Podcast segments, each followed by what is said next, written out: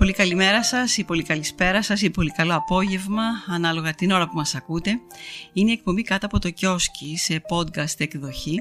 Στο μικρόφωνο είναι Ανά Το σημερινό podcast έχει τίτλο «Ιστορίες της μαμάς» και είναι από το βιβλίο της Φωτεινής Τσαλίκογλου «Ονειρεύτηκα πως είμαι καλά». Μια μέρα που ο Πίτερ κρυολόγησε και έμεινε στο κρεβάτι, η μαμά σου ξάπλωσε στο πάτωμα έξω από το δωμάτιό του μέχρι το πρωί. Στο τέλος του καλοκαιριού, ο πατέρας του Πίτερ ειδοποιήθηκε ότι έπρεπε να επιστρέψει πίσω στην Αμερική. Έφυγαν χωρίς να μας πούν τίποτα για να αποφύγουν τις αντιδράσεις της μαμάς σου. «Και τι έγινε έπειτα» ρώτησα. Δίστασε για λίγο η θεία Ανθούλα και έπειτα συνέχισε. Όταν το πρωί πήγε στο δωμάτιό του και το βρήκε αδιανό, κατάλαβε ότι έφυγε και δεν θα τον ξαναδεί ποτέ. Είχε υπέροχα καστανοκόκκινα χιτά μαλλιά η μαμά σου που τα έδαινε πλεξούδα. Πήρε ένα ψαλίδι και την έκοψε σύριζα. Την έδεσε με ένα άσπρο φιόγκο. Έπειτα με μια καρφίτσα τρίψε το δάχτυλό της. Άρχισε να γράφει με το αίμα πάνω στο φιόγκο το όνομά της. Το αίμα δεν έφτανε. Πήρε μια βελόνα πλεξίματος, την έχωσε βαθιά στον καρπό της, αστραπιαία και χωρίς να προλάβει κανείς από εμάς να την εμποδίσει. Το αίμα ανάβλησε. Πήρε ενόπνευμα και οξυζενέ και έβαλε στην πληγή. Όλα αυτά τα έκανε σιωπηλά, χωρίς να βγάλει άχνα από τον πόνο και μετά τύλιξε με μια γάζα τον καρπό της. Σε ένα χαρτί έγραψε ένα σημείωμα για τον Πίτερ. Κανείς δεν ξέρει τι ακριβώς.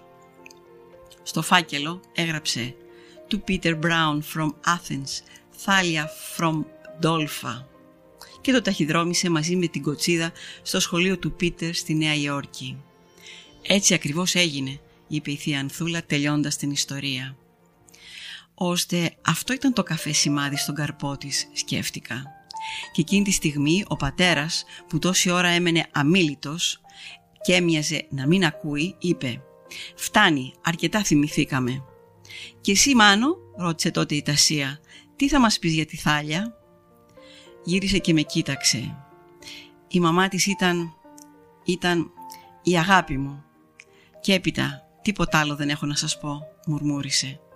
Όταν όλοι έφυγαν μου είπε «Μην ψάχνεις μέσα στο μυαλό των άλλων.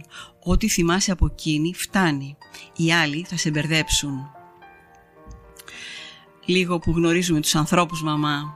Έφυγες με τα μυστικά σου. Τι από όλα αυτά είναι αλήθεια.